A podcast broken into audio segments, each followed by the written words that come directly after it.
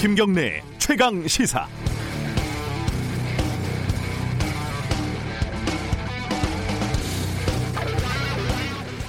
서 있는 곳을 한자로 하면 입장이라고 하죠. 어, 처에 있는 곳, 이래서 처지라고도 하고요. 서 있는 곳이 다르면 풍경도 달라진다고 하듯이 입장과 처지가 다르면 상황 판단도 다를 수밖에 없습니다. 심지어 같은 곳에 서 있어도 바라보는 방향에 따라서 입장이 다릅니다. 정부 내에서도 중국 관광 비자를 중단할지 말지 견해가 달랐다고 합니다. 구체적으로는 복지부하고 법무부, 외무, 외교부가 판단이 달랐다는 거죠. 정부 안, 바깥을 비교하면 입장 차이는 더 커 보입니다. 정부는 현 시점에서 후베이성을 거친 외국인 입국을 금지하는 것으로 충분하다고 보는 것 같은데 전문가들은 또 그렇지 않습니다. 어제 KBS 9시 뉴스에서 뭐 이재갑 교수, 엄중식 교수 등 유력한 감염내과 교수 5명의 의견을 보도를 했는데 4명이 입국 금지 지역을 확대해야 된다고 했고 5명 모두 중국인 관광 비자를 어, 일시적으로는 중단해야 된다고 입을 모았습니다. 어제 최강시사에서 인터뷰한 손장욱 교수도 마찬가지 의견이었고요. 방역 체계에 대한 부담을 최대한 줄여야 하는 시점이라는 겁니다. 입장이 다를 수는 있습니다. 하지만 합리적인 질문에는 서로 대답을 해야 하죠. 어, 민간에서 볼 수 없는 어떤 것을 정부가 서 있는 곳에서 정부의 입장에서 보고 있는지, 지금의 조치가 어떤 측면에서 더 합리적이고 더 적절한지 정부는 대답을 할 의무가 있어 보입니다. 2월 4일 화요일 김경래 최강 시사 시작합니다.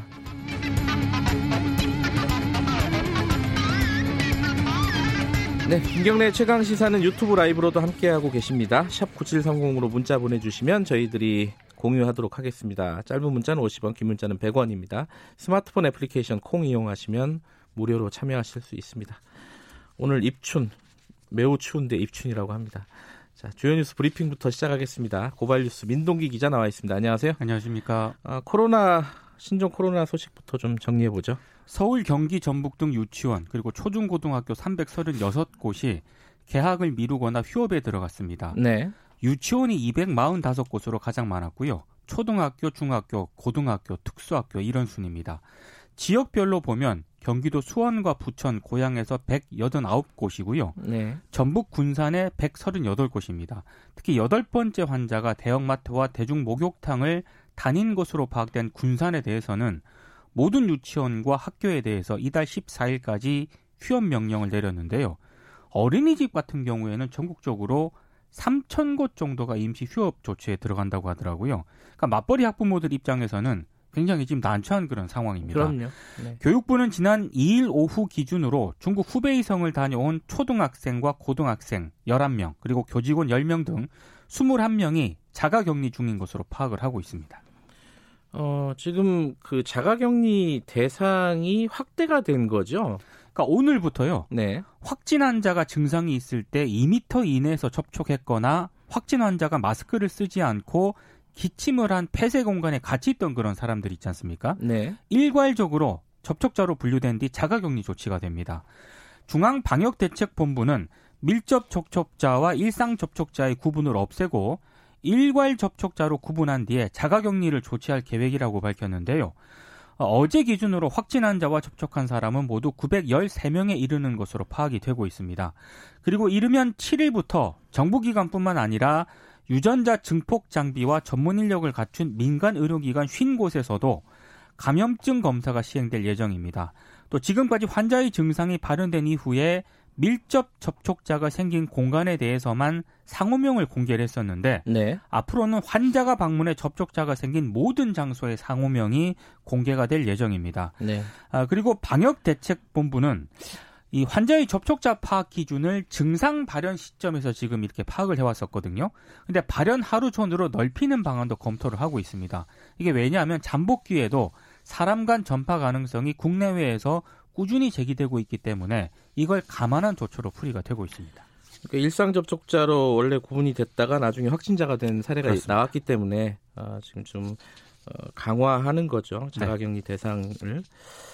어, 지금 2번 확진자가 완치를 눈앞에 두고 있다 이런 보도가 어제 있었습니다. 그 정은경 질병관리본부장이 밝힌 내용인데요. 이번 환자의 증상이 다 완쾌가 됐고 두 차례 유전자 증폭 검사에서도 음성으로 확인이 됐다면서 네. 환자 상태를 모니터링하면서 퇴원을 검토 중이라고 밝혔습니다. 그리고 15명의 지금 확진 환자가 확인돼서 입원 치료를 받고 있는데요. 모두 안정적인 그런 상태라고 합니다. 그리고 우한 지역에서 2차로 입국한 교민 총 300, 333명 전원이 검사에서 음성 판정을 받았다고 밝혔는데요. 1, 2차로 입국한 우한 지역 입국 교민이 모두 701명인데 네. 확진 환자 1명을 제외한 700명이 모두 음성으로 판정이 됐습니다. 뭐 디테일하게 보면은 어, 궁금한 게 굉장히 많습니다. 그래서 네. 브리핑 끝나면은 저희 전문가와 연결해서 어, 자세히 좀 여쭤보도록 하겠습니다. 자, 시진핑 어, 국가 주석이 원래 방한하기로 한 게 3월, 4월 이렇게 얘기가 나왔었지 않습니까? 네. 이게 연기가 된다고요? 조선일보 보도인데요. 네. 그 3, 4월에서 오는 6월 정도로 잠정 연기했다고 이제 보도를 하고 있습니다. 현실적으로는 그럴 수밖에 없겠죠. 예. 네. 근데 외교 소식통의 말을 인용을 했거든요. 네. 중국 측은 방일 일정과 중국 내부 사정을 들어서 3, 4월 방안에 난색을 표해 왔다고 이렇게 얘기를 했고요. 여기에 신종 코로나 바이러스 사태까지 겹치면서 6월 방안으로 시기가 늦춰졌다 이런 얘기를 했습니다. 네. 근데 정부가 공식 발표한 게 아니라 네. 외교 소식통 전원이기 때문에 상황은 좀 봐야 할 것 같습니다. 그렇죠. 이 신종 코로나가 어떻게 어, 진행이 될지 거기에 따라 달려 있는 일이겠죠. 네. 정치권 소식 좀 정리해 보죠. 그 김의겸 전 청와대 대변인이 결국은 총선에 불출마를 하는 거네요. 어제 오전 그 사회관계망 서비스에 글을 올렸습니다. 네. 문재인 정부의 성공과 군산 경제 발전을 위해 이뤄보고 싶었지만 이제는 멈춰설 시간이 된 듯하다 이렇게 SNS에 글을 올렸는데요. 스스로 예비 후보직에서 물러나겠다고 밝혔습니다. 그 후보자 검증 마지막 심사를 불과 1시간 정도 앞둔 시점에 검증위 쪽에 전화로 입장을 밝혔다고 전해지고 있습니다. 네. 그리고 일부 언론은 더불어민주당이 정봉주 전 의원에 대해서도 조만간 공천 배제 방침을 통보할 것으로 알려졌다. 오늘 이렇게 보도를 하고 있습니다. 좀 야박한 얘기인지 모르겠지만 그러면 이게 기부한다는 건 어떻게 되는 건지 그런 부분도 좀 궁금하긴 하네요. 기부를 하지 않았습니까? 이미 한 건가요? 저는 네? 기, 부를 했다고 아. 지금 보도를 접해가지고요. 예, 한번 확인해 보겠습니다. 네. 그 민주당 공천 신청을 보니까 여전히 청년 여성 비율이 굉장히 낮다. 이런 얘기가 있네요. 그 신, 전체 신청자가 475명이거든요. 네. 평균 나이가 56.1세입니다. 그리고 민주당이 청년 기준선으로 정한 만 45세 이하 후보자가 네. 23명, 4.8%에 불과했고요. 20대는 한 명도 없었고 30대는 6명에 불과했습니다. 한 명도 없어요, 20대가. 네. 어, 50대가 60%로 가장 많았습니다. 6, 70대까지 포함하면 50대 이상 후보자가 415명으로 전체의 87.3%를 차지했는데요. 이들이 만약에 최종 당선이 되면 21대 국회는 역대 최고령 국회가 될 가능성이 최고령 국회요. 높습니다. 여성 지원자는 62명으로 조사가 됐는데요. 남성에 비해 7분의 1 수준이고요. 그나마도 수도권 쏠림 현상이 심해서 여성 지원자 62명 가운데 33명이 서울 수도권에 신청을 했고 강원, 충남, 제주 지역에는 한 명도 신청을 하지 않았습니다. 이게 뭐 바뀌는 게 쉽지가 않군요. 아, 그렇습니다. 예. 예.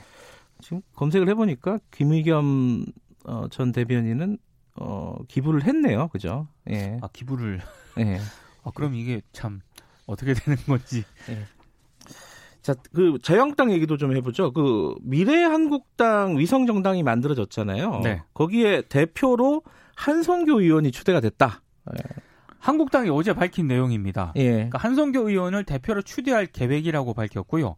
황교안 대표가 한 의원에게 직접 미래한국당 대표직을 제안했다고 밝혔습니다. 네. 아, 중앙당 창당 대회 전에 한성교 의원이 한국당을 탈당을 하고 미래한국당으로 당적을 옮길 예정인데요. 네. 지금 자유한국당은 21대 총선에 출마하지 않는 의원들에게 당적을 미래한국당으로 옮길 것을 권유를 하고 있습니다. 네. 아, 더불어민주당은 미래한국당으로 이적하도록 권유한 황교안 대표를 정당법 위반 그리고 위계에 의한 공무집행 방해 혐의로 고발할 방침인데요. 그리고 총선을 앞두고 지금 자유한국당이 보수 통합을 추진을 하고 있지 않습니까? 네. 그 보수 통합 신당의 명칭을 통합 신당으로 하는 방안으로 조금 의견을 좁히고 있다고 합니다. 네. 그리고 안철수 전 의원이 주도하는 신당은 일단 안철수 신당이라는 이름으로 총선을 치르기로 했습니다. 아, 이게 정당의 이름이라는 게 보통 그 정치적인 지향이라든가 네. 시대 정신을 반영하는 거 아니겠습니까? 근데 워낙 지금 정당이 예. 많다 보니까 자영당 쪽에서 얘기하는 거는 지금 시대 정신이 통합이다 이렇게 얘기하는 것 같고 네. 어, 안철수가 시대 정신이다 이렇게 보는 것 같기도 하고 그렇습니다. 지금 네. 이름만 놓고 보면요. 네. 어, 검찰 쪽 소식도 계속 들어오는데 요새 큰 소, 뉴스가 많아가지고 네. 어, 자 추미애 장관이 검사 동일체에 대해서 뭔가 좀 발언을 했습니다. 어제 정부 과천청사에서 신인 검사 임관식이 열렸거든요. 검사 동일체 원칙은 15년 전 법전에서 사라졌는데 아직도 검찰 조직에는 상명하복의 문화가 뿌리 깊게 자리 잡고 있다면서 네. 검사 동일체를 박차고 나가라 이렇게 당부를 했습니다.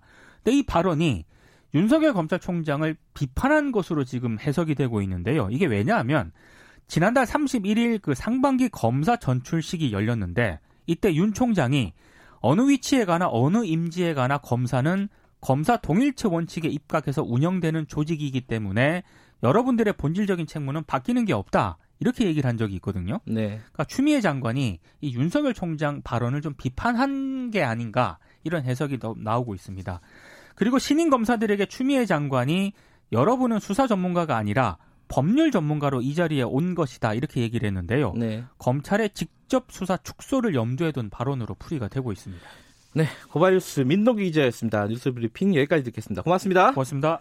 김경래 최강 시사 듣고 계신 지금 시각은 7시 31분입니다.